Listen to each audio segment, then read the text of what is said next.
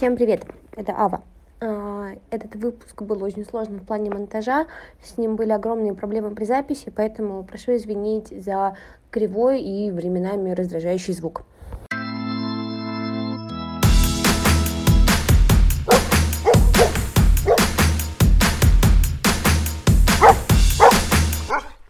Всем привет! Это подкаст «Осторожно, злая собака». Это подкаст про сложных собак, их владельцев и все, что с ними связано. Меня зовут Ава, я авторка и ведущая этого подкаста. Меня зовут Диана, и я соведущая этого подкаста. Привет, меня зовут Кристина, да, я вас слышу. Я владелица, собственно, сложной собаки. Скажи, пожалуйста, как корректнее назвать твоего питомца, как корректнее назвать Вельву? Она гибрид, волкособ или есть ли какая-то вообще принципиальная разница между этими понятиями? Ну, вообще разница есть. Волкособами все-таки принято называть уже э, породы, которые имеют свой стандарт. Например, это э, пермский волкособ или чехословацкий волчак. То есть это породы, которые выведены со стандартом и признаны. Соответственно, у меня эта порода не признана. Это просто гибрид маламута и канадского волка – которые заводчица, ну, почему-то именуют русским вольхундом, но, соответственно, никакой регистрации данной породы нет, это просто название, которое ей нравится. Фактически это гибрид третьего поколения. Можешь, пожалуйста, пояснить, что значит гибрид третьего поколения? То есть, э, ну, как просто это работает? Ну, гибрид первого поколения – это один из родителей волк, второй родитель собака. Соответственно, гибрид второго поколения – это тот, кто получился от потомства гибридов первого поколения, ну а третье поколение – те, кто получились от гибрида второго поколения. То есть получается, что волк – это дедушка или бабушка, как-то так. Ага, поняла. Спасибо. А, в целом, почему ты вообще решила завести именно гибрида? Как бы, ну, достаточно такой э, неординарный, скажем так, выбор. Ну, выбор был абсолютно ошибочным. Сразу хочу сказать, что не рекомендую абсолютно никому, даже если вы опытный со сложными собаками, со сложными породами, это абсолютно другое. Это был, ну, фактически просто обман со стороны заводчицы, которая рассказывала, что да, все гибриды нестабильны, да, все гибриды обладают волчьей неофобией. Я думаю, что это основное понятие, про которое потом надо будет тоже поговорить. Но вот ее, Вольфхунде, она их выводит исключительно по психике, она отбирает самых стабильных, самых социализованных, она социализует щенков, и фактически вы получаете животное крупное, красивое, внешностью канадского волка, которая действительно очень яркая, но при этом со способностями собаки и даже лучше. То есть это классный нюх, потенциально можно участвовать в соревнованиях по ноусворк, там просто всех побеждать, разносить а кровью маламута это прекрасные ездовые способности и все в таком роде. Также она рассказывает, что они невероятные телохранители, но в это я, собственно, сразу не верила. Меня скорее привлекло то, что собака может быть таким классным компаньоном по любому виду спорта, то есть хочешь ты в каникросс с ней, хочешь в ездовой спорт, хочешь в ноусворк, также она говорила, что и в аджилити, и куда угодно. А, но это, конечно, ошибка именно человека, который выбирает – не найти людей, которые завели уже такого питомца, не пообщаться с ними, а верить исключительно информации, которую подает заводчица, которая, как выяснилось, абсолютно ложная, потому что никакими э, мерами ты не сделаешь из гибрида волка с его особенностями психики рабочую собаку, которая может участвовать в либо соревнованиях есть, э, ну, сразу оговорку скажу, потому что представляю, как сейчас владельцы гибридов будут меня осуждать. Есть действительно ряд гибридов, которые могут там в какой-нибудь гонке в ездовой поучаствовать или следовой работой позаниматься, но это обычно малый процент волчьей крови, замешанный на овчарках. То есть овчарочья вот эта вот неубиваемая, в принципе, рабочая психика – она немножечко приглушает волчьи проблемы, и действительно с такой собакой, ну, например, можно поучаствовать в любительских соревнованиях по каникроссу, хотя, конечно, тоже ничего серьезного. Но когда это замешано на маламуте, это абсолютно животное, не способное ни к каким достижениям в принципе. То есть, э, по сути, ты не знала, что будет э, вот так сложно, как в итоге получилось? Нет, это был абсолютнейший сюрприз. Я очень много выясняла как раз у этой заводчицы. Я говорила, что мне нужно. Я обозначала что мы живем в городе. Спрашивала, способна ли э, собака будет жить именно в городе, потому что в основном все отзывы у нее на странице это красивые фотографии гибридов либо где-нибудь в лесу, либо на участках, очень много фотографий в вольерах. И, собственно, когда мы забирали ее, нашу собаку, видели этот питомник, он расположен в лесу, и, соответственно, все волки, гибриды, там, а, родительское поколение, либо щенки, они находятся в вольерах, в клетках на большой территории, а, соответственно, рядом нету ни машин, ни людей, то есть это такой питомник посреди леса.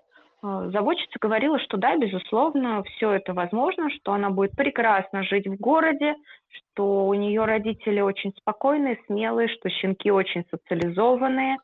Соответственно, если бы я знала, что какая работа предстоит, я бы, конечно, просто эту породу, этого гибрида бы не выбрала, потому что это э, жизнь в городе с такой собакой, это страдание и для собаки, и для хозяина. А с чем ты в итоге еще столкнулась, помимо неофобии? Ну, на самом деле, неофобия – это основное.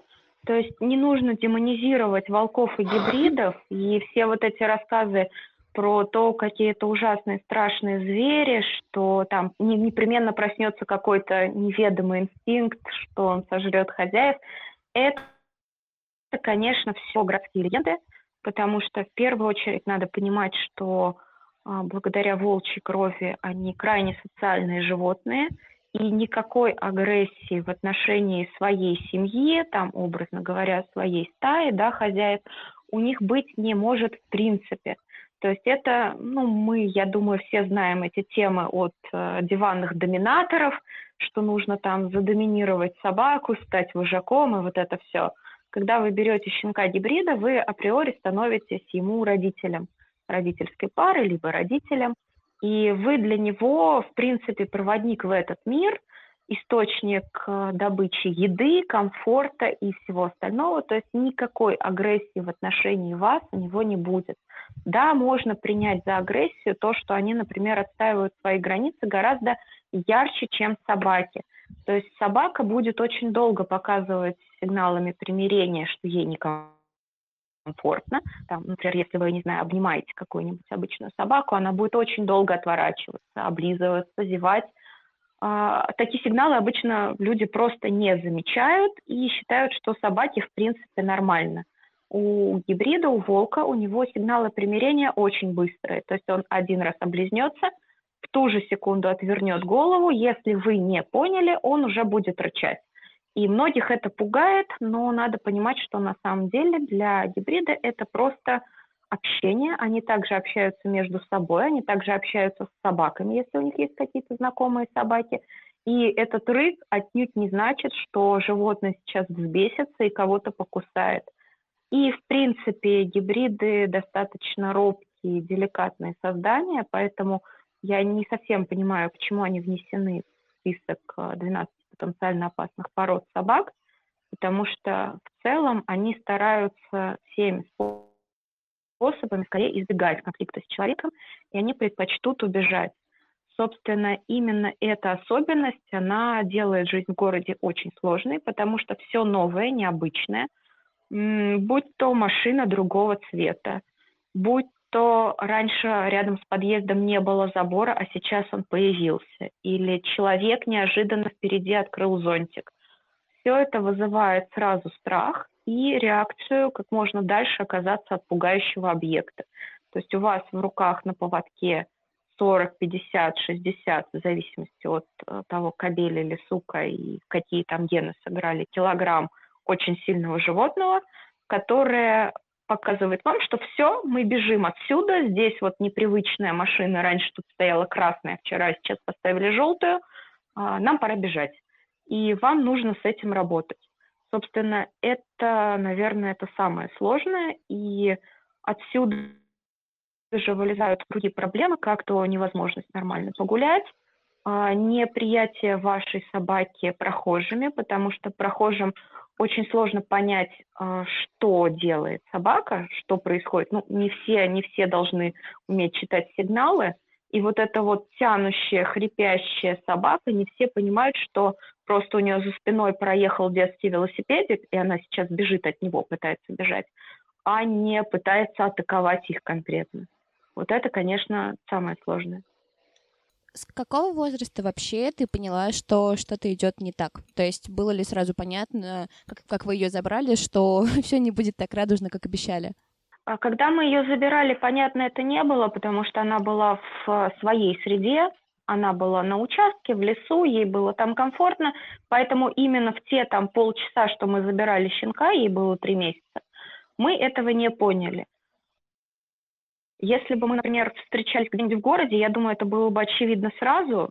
Именно поэтому она там и не встречается, наша заводчица. Она передает щенков исключительно в привычным им условиям, где они находятся. Вы смотрите на них в стае таких же щенят-волчат, и, в принципе, видите, что они там расслабленные, спокойные, красивые и замечательные. Когда мы переехали в город, первые, наверное, дня два было более-менее нормально. Я думаю, что сказывался просто сильный стресс от переезда. Мы ее забирали в другом городе, довольно долго ехали. И она просто была такая зажатая, настороженная, но, в принципе, мы списывали это на то, что она устала от переезда, и как бы надо дать время психике адаптироваться. И примерно на третий день мы осознали, что вообще происходит. То есть собака просто стала отказываться выходить на улицу, а, ее невозможно было вытащить из подъезда, она кричала, она мочилась под себя, она падала. Любое какое-то действие на улице вызывало у нее просто неконтролируемый ужас. И, собственно, да, нам стало понятно, что что-то не так. А, очень деликатно пытались связаться с заводчицей, выяснить вообще, что это, характерно ли это, как с этим работать. А, от заводчицы мы ничего адекватного выяснить не сумели, и уже дальше поняли, что надо начинать справляться с этим как-то самостоятельно, либо возвращать собаку. Возвращать э, мы просто не смогли, потому что я практически сразу начала рыть информацию, узнавать много нового, в частности, там, о том, как самовыгульные гибриды именно из этого питомника – загрызли ребенка, после чего один из них был застрелен. А, сколько подобных гибридов попадает в какие-то центры реабилитации диких животных.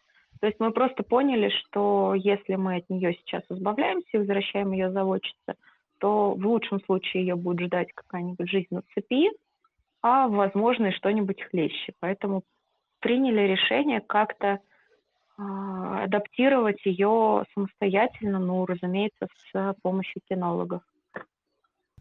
Скажи, а это было проявлялось только на улице или также еще и дома? Ее тоже что-то пугало? Дома нет, дома для нее безопасное пространство. Собственно, именно так и снимаются многие видео с э, спокойными, нормальными абсолютно гибридами.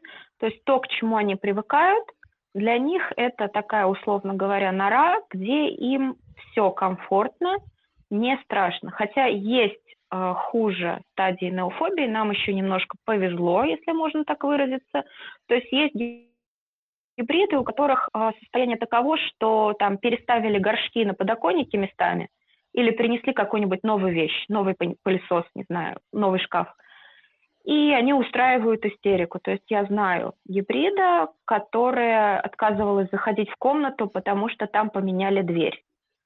Нам немножечко полегче в условиях именно квартиры, она чувствует себя нормально. Поэтому все страшное для нее сосредоточено на улице, а, особенно в городе. То есть когда, например, мы заходим, видимо, в запечатленные привычные с детства места в лес, где нету людей, где нету машин – она расслабляется, она способна думать, она способна слышать меня, но стоит выйти именно на улицы города, и все страхи, конечно, активизируются очень сильно. Я почему спросила, у меня просто Шелти, и у него тоже есть неофобия, и у него как раз она начала впервые проявляться дома, то, что, допустим, стояла, стояла бутылка в одной комнате, было ок, ее переставили в другую, все, это скандал, истерика. Его также пугали какие-то незнакомые игрушки. Он, у него, правда, когда он был щенком, он прыгал и притворялся дракон, пытался с нее поиграть, а сейчас это чаще всего просто дикий ор, и я не подойду к этому предмету. Вот, поэтому мне было интересно. Это, это просто кошмар. Это, конечно, я думаю, что это в разы тяжелее, чем проблемы на улице, потому что приходится все время мониторить среду. Я знаю, к сожалению, про таких собак и дворняжек, таких тоже много бывает, у которых прям все настолько плохо. Нет, нам повезло, дома она способна учиться командам, трюкам, заниматься, то есть это для нее максимальная зона комфорта. Я просто знаю, что помимо Вельвы у тебя еще есть Ульф, а, вторая собака и еще всякая очень прикольная разная живность. А, вопрос больше про Ульва, наверное. А, помо как бы, можешь про него просто немножко рассказать, и помогла ли его такая стабильность общая, ну, в адаптации Вельвы? Да, безусловно. Я думаю, что если бы его не было, нам вообще было бы намного сложно. Ульф – австралийский хиллер из прекраснейшего питомника с неубиваемой психикой. То есть просто идеальная собака, которую хочешь в поход, хочешь там в электричку, хочешь в ресторан в центре города. Он абсолютно все спокойно воспринимает. И для нее он был старшим товарищем – во-первых, он налаживал отношения между ей и нами, потому что у нее была немножечко такая волчья дикость. Она не воспринимала нас, в принципе, вообще не понимала, зачем ей нужно с нами взаимодействовать. Ну, как бы, да, мы даем еду, но вообще мы странные двуногие, и э, как бы делать ей с нами ничего не интересно. Но, глядя на него, потихонечку перенимая, она начала с нами общаться, а на улице он, в принципе, наша палочка-выручалочка – потому что в самые страшные места а, мы сначала ходим все вместе. То есть мы ходим два человека и две собаки. Она смотрит на Ульва, не отрываясь, она идет за ним. Ей реально это очень помогает. Конечно, не сказать, что там она расслабляется или начинает играть, нет. Но, например, у нас есть э, одно место, выход из парка – там очень часто играют в футбол, и она знает, что там могут быть хлопки мяча футбольного. Это ее очень пугает, даже если там никого нету. А если мы одни, мы через этот выход из парка просто не выйдем. Она ложится, она упирается, она начинает биться в истерике, она не может. Если э, мой муж с Ульвом идут уверенно, медленно, спокойно через этот выход, она просто втыкается им как вслед вслед – и преодолевает это страшное пространство. То есть для нее это такой эффект стаи, эффект старшего товарища, это, конечно, просто незаменимо. Мне кажется, если бы не он, мы бы так и сидели вообще дома, не выходя. Когда вы начали работать с ее состоянием в целом, ну, со всей этой ситуацией, в какой момент ты заметила, ну, прям видимый результат и поняла, что все двигается в правильную сторону, скажем так? А у нас был первый не очень удачный опыт с кинологом. Кинолог замечательный, я ничего не хочу сказать. Она прекрасно работает с собаками, естественно, исключительно гуманными методами. Но, видимо, методы не сработали с гибридом, потому что есть свои особенности. Мы занимались около, наверное, дней 10, и становилось только хуже. И, ну, то есть состояние было такое, что мы реально уже думали, что нам надо плюнуть просто на социализацию собаки, выводить ее на гигиенический выход за дом там, в 4 часа утра и в 12 часов ночи, когда никого нету, и больше не мучить ни ее, ни себя. Я обратилась к кинологу, не знаю, можно ли сделать эту рекламу, но все равно хочу сделать, Надежда Франко. Можно. А, да, Надежда Франко, у нее опыт с волками, с гибридами, и первое занятие с ней – мне дало огромную надежду. То есть собака, которая до этого 40 минут на улице не подпускала к себе другого кинолога, просто вот показывала, что нет, этот человек мне страшен, хотя девушка, повторюсь, очень замечательная, милая и все. Она практически сразу подпустила к себе надежду. А, и вплоть до того, что в безопасном месте, там, в тихом закоулке за домом, на первом же занятии моя собака, которую я туда тащила, в прямом смысле тащила, потому что она рыла землю лапами, она лежала, и она отказывалась туда идти, она начала играть с веточкой в руках у кинолога. И, собственно, тут я поняла, что либо это какая-то магия вне Хогвартса, либо надо просто все слушать и делать досконально. Соответственно, начала заниматься сама по ее рекомендациям, с постоянным контролем. И буквально через неделю я поняла, что да, у нас есть огромный прогресс. Я не буду говорить про то, что Вельва стала, перестала бояться или что она стала там смелой, игривой на улице, с удовольствием идет к людям. Нет, мы работали над тем, чтобы уметь э, считывать ее состояние, дать ей инструменты успокоения, которые позволяют ее довольно быстро купировать в панической атаке. И я прям стала замечать, что у нее панические атаки, которые могли длиться, собственно, очень долго, там до получаса, пока я ее физически не хватала на руки, уже такого достаточно большого щенка-подростка, и не несла домой, они начали все сокращаться по времени. И вот, например, сейчас то, к чему мы пришли, если у нее начинается какая-то паника на улице, нам хватает буквально там 15 секунд мне присесть рядом с ней, синхронизировать дыхание, сделать несколько тачей, собственно, из э, тетача немножечко модифицированных. И она способна себя немножечко успокоить, проконтролировать, и мы сможем покинуть эту зону страшную. То есть, безусловно, нет, она не успокоится до стадии «Ура, классно, мы будем играть рядом с этим, я не знаю, грузовиком», но ей хватит сил собрать себя в лапы, встать, уйти от этого грузовика подальше и выдохнуть, что страшное позади. А, работа у нас была очень долгой и шла по миллиметру. Иногда были откаты, такие довольно серьезные – но э, каждый раз, то есть у нас было сначала мы гуляли в 4 часа утра, расширяя зону комфорта. Потом в те же 4 часа утра, ну, мы шли куда-нибудь в соседний двор, не только в наш. Потом в свой двор, но не в 4, а в 6 утра, когда попадаются какие-то одинокие собачники.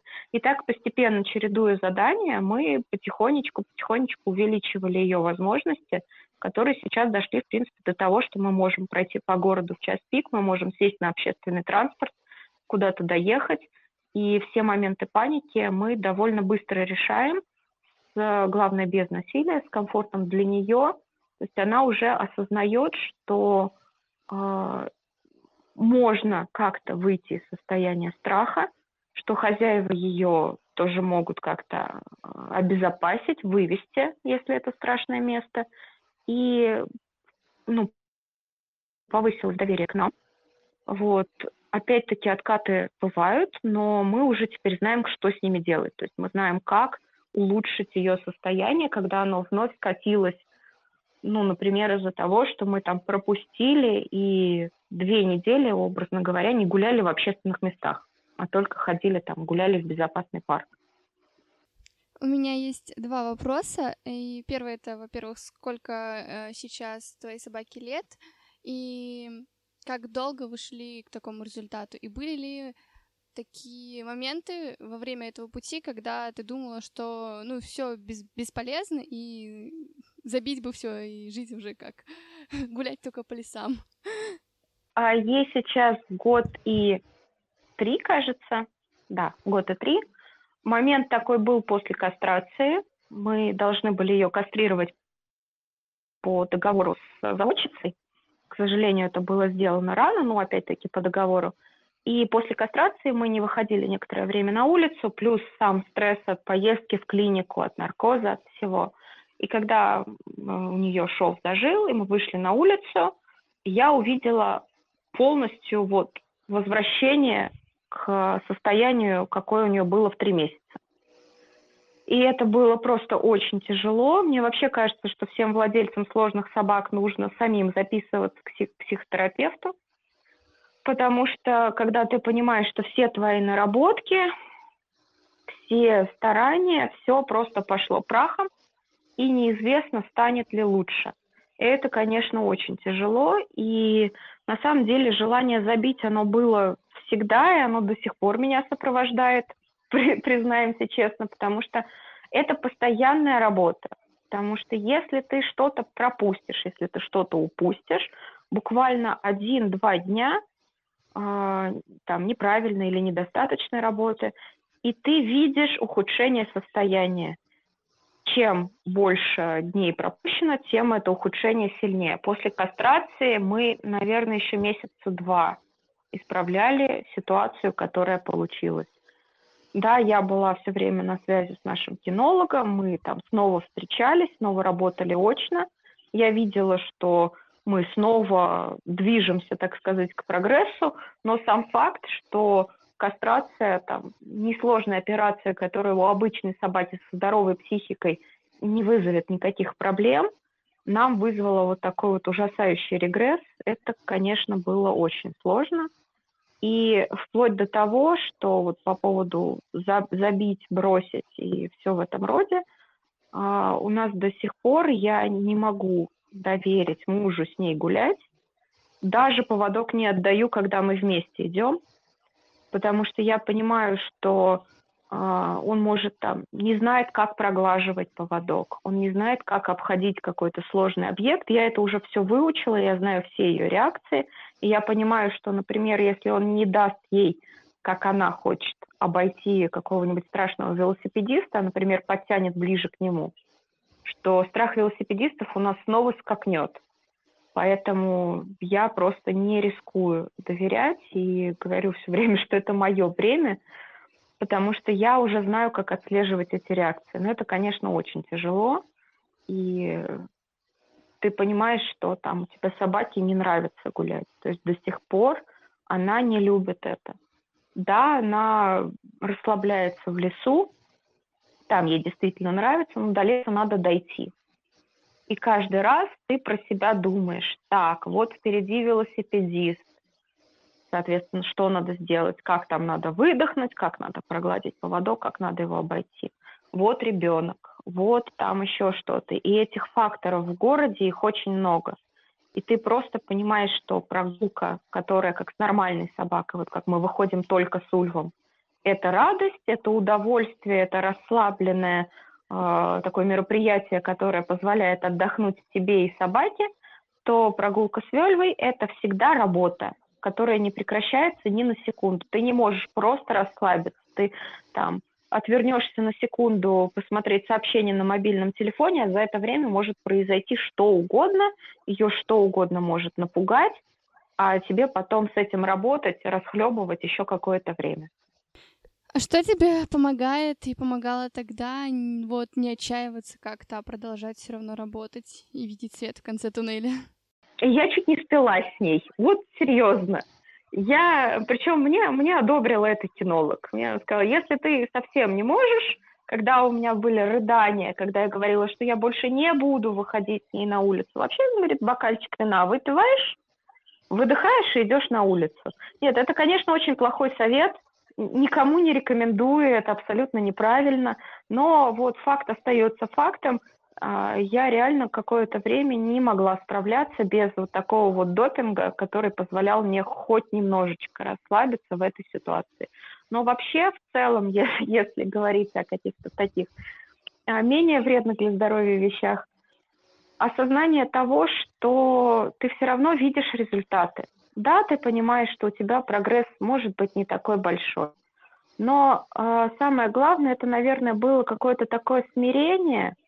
Ты э, не пытаешься больше из нее ничего лепить. То есть, наверное, где-то до полугода мы еще думали, что вот сейчас так, надо еще больше работать, у нас классный прогресс, сейчас мы дойдем вот до этого, а может быть потом пойдем на ноутворк, а может еще что-то. Потом я осознала, что в первую очередь это нужно мне, а не собаке. И для нее это, да, она пойдет на ноусворк, да, мы на него ходили. Но для нее это преодоление, и ей это очень сложно. И в какой-то момент я просто поняла, что надо принять ее такой, какая она есть. Да, она сложная. Да, возможно, там и по прошествии лет она не станет тем животным, которое я видела у себя в голове. Но э, мы научились с этим жить, мы научились взаимодействовать, и главное, надо понимать, что будет лучше для нее, и каждый день строить взаимодействие именно на основании этого, понимая, что, ну да, я, наверное, хочу пройтись там в какой-нибудь dog-friendly кафе со своей красивой, замечательной, огромной, блестящей собакой, сколько нервов это потратит ей. Да, сейчас она пройдет. Да, она пройдет, она не будет биться, она будет сдерживать себя, она будет смотреть на меня, а, отслеживать мои реакции, но ей это будет неприятно, это будет стоить ей каких-то нервных клеток, возможно, здоровья в будущем, потому что понятно, что шарашащий кортизол, он никому не полезен. Поэтому такие вещи мы уже не делаем, не занимаемся преодолением, стараемся заниматься тем, что нравится ей в первую очередь. Вот, например, а, неожиданно оказалось, что ей реально нравится бегать. И даже какие-то страшные объекты на бегу она не замечает. То есть у нас даже какой-то такой а, компенсаторный момент появился, что если мы чего-то боимся, я даю ей команду на бег, и она бежит вдоль этого объекта не в панике, не в истерике, а именно радостная от того, что мы побежали.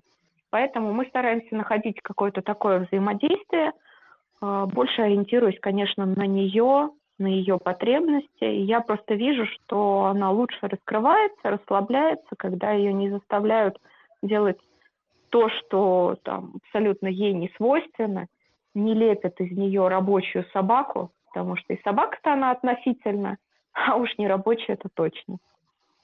Вот мне стало интересно, э, думали ли вы про медикаментозную поддержку вообще, или знаешь ли такие случаи э, с гибридами, где использовали ее, чтобы помочь как-то? А, да, мы думали, чем-то мы даже пользовались. По поводу успокоительных каких-то средств гибридами с этим надо осторожно.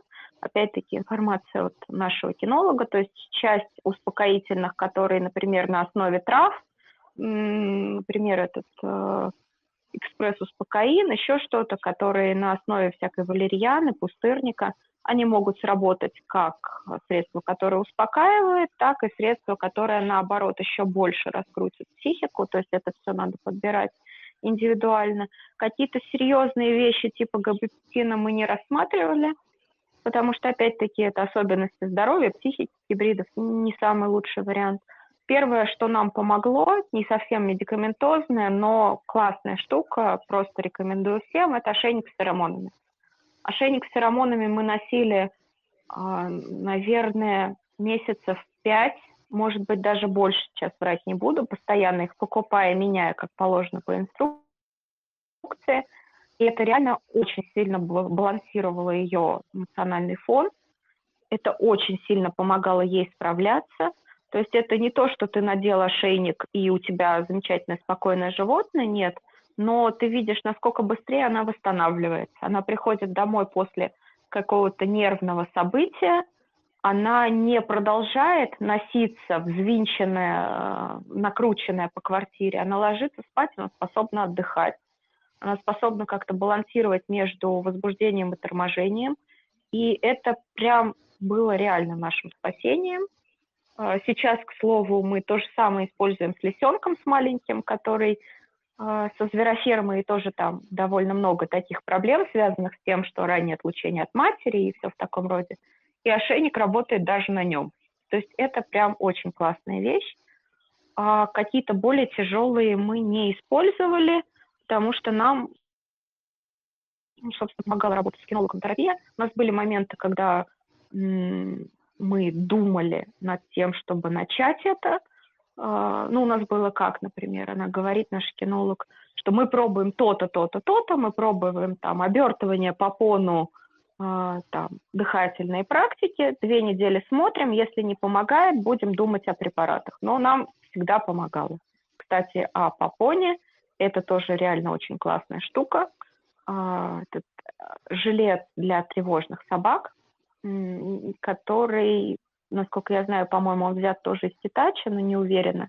Это очень плотный жилетик, такой выглядящий как попона, который очень туго затягивается на собаке, он эластичный. Это получается такой эффект некой компрессии, как компрессионная майка, но для собаки. И это очень классная вещь, которая реально очень здорово работает. Она позволяет собаке больше чувствовать свое тело в пространстве, создает такой эффект, что ее кто-то держит, кто-то находится рядом. И это прям вещь. Мы делали еще дополнительно. Этот жилет пах мной, то есть я его там держала под подушкой, э, носила под одеждой, чтобы был этот запах, и потом на улице он надевался на вельву. И это действительно помогало ей справляться с самыми сложными ситуациями, и многие а, новые какие-то вещи мы изучали именно в жилете. То есть, например, первый выход там к трассе, где носятся машины, шумно, страшно, мы делали именно в жилете.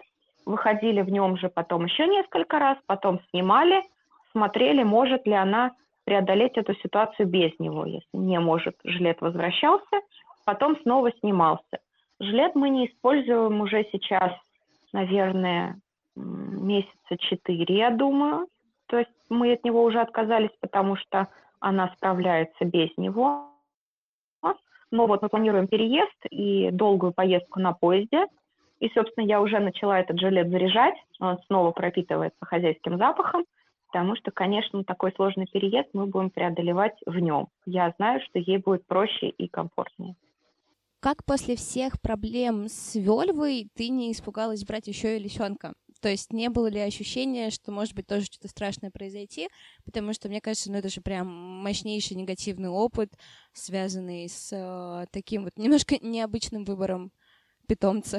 Я сейчас думаю, что я готова взять в дом, наверное, даже амурского тигра, и после Вельвы это будет уже не страшно.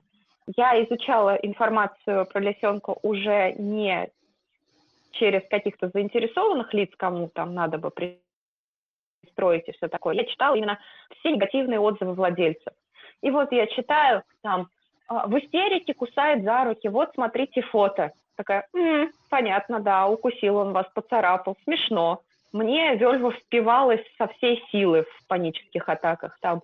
Или оставшись один, сгрыз нам ковер. Я смотрю на свою квартиру, вижу, что во время тревоги расставания, которую мы, кстати, тоже успешно победили, во время тревоги расставания она сгрызла, в принципе, всю мебель. Кровать, стулья, весь ковер, половую доску. И я поняла, что на самом деле это было хорошей школой, и после нее никакая собака, никакой лисенок а, не будут восприниматься мной как сложные животные. То есть я реально, я не вижу уже никаких проблем в том же лисенке, потому что, ну да, адаптируем, да, там, кусается, да, боится улицы. У меня было хуже. И сейчас я все рассматриваю через такую оптимистичную приму, что хуже, чем Вельва, не будет, а значит, в принципе, живем, работаем, и все нормально. А как ты думаешь, э, повлияет ли переезд как-то, ну, в какую-то положительную сторону на Вельву, или наоборот, ну, э, подозреваешь, что может стать немножко похуже? Ну, естественно, поначалу будет хуже, я это понимаю, потому что как бы ноофобному животному, у которого все равно, хоть это и контролируется, но ноофобия никуда не делась, полностью поменять жилье – это очень сложно. То есть вплоть до того, что я ожидаю, что у нас даже туалетные проблемы будут, потому что ну, ей будет все непривычно, она не будет знать, э, где и что. Мы к этому готовы, мы запаслись там жилеточками, ошейничками и прочими методиками. Но в дальнейшем я думаю, что ей наоборот будет лучше, потому что мы переезжаем за город, соответственно, будет куда меньше вот этих вот стресс-факторов. А, естественно, мы не собираемся по методике многих владельцев гибридов сажать ее в вольер, кинув в себя какую-то ответственность. Нет, мы все равно будем стараться брать ее куда-то там и на море, и в город, возможно, если сами будет туда ездить из нашей отшельнической жизни. Но, а, ну, и жить она, естественно, будет в доме, а не в вольере, потому что жизнь в вольере для гибрида, не знаю, мне кажется, это сразу поломать психику. Они должны быть со своей семьей, со своей стаей. Но я очень надеюсь, что наличие большого участка, природы, забора и то, что не будет там, деток на велосипедах, грузовиков и прочего, что это позволит ей куда лучше себя чувствовать, куда лучше взаимодействовать с нами и все-таки обеспечить ей более подходящую жизнь. Мы вообще шутим, что мы переезд затеяли для того, чтобы у нас, нашей замечательной волчице-истеричке, лучше жилось. В чем-то в каждой шутке доля шутки, в чем-то это действительно так. Спасибо тебе большое. Очень было любопытно послушать. Очень интересный опыт, спасибо, что поделилась. Я думаю, что даже после такого рассказа даже, мне кажется, владельцы собачников решат, что да все в порядке. В целом не гибрид. На самом деле, да, я, я надеюсь, что да, я надеюсь, что это будет плюс таким моментом, что из самого плохого все равно можно добиться. Не нужно бояться менять методы, не нужно бояться менять кинологов, тем более не нужно бояться менять кинологов, которые вам скажут там заставь собаку бояться тебя больше, чем страха. Такие у меня, к счастью, были только онлайн-советчики, потому что к таким бы я не обратилась, но тем не менее. То есть любой самой сложной собачкой, самой тревожной, самой боякой, все равно можно найти общий язык, просто надо постараться. И я надеюсь, что наш опыт покажет, что не надо опускать руки, вы лучше тогда винишка или антидепрессанты у врача выпишите или еще что-нибудь, если сложно. Но не сдаваться, не опускать руки, не избавляться от такой собаки, потому что, в принципе, для боятель, для тревожника вы, наверное, единственный шанс, и это надо понимать, что никаких не найдется волшебников, которые заберут вашу собаку в идеальные условия и снимут с вас эту ответственность. Поэтому если она у вас оказалась, надо бороться не с ней, а вместе с ней, и все должно получиться.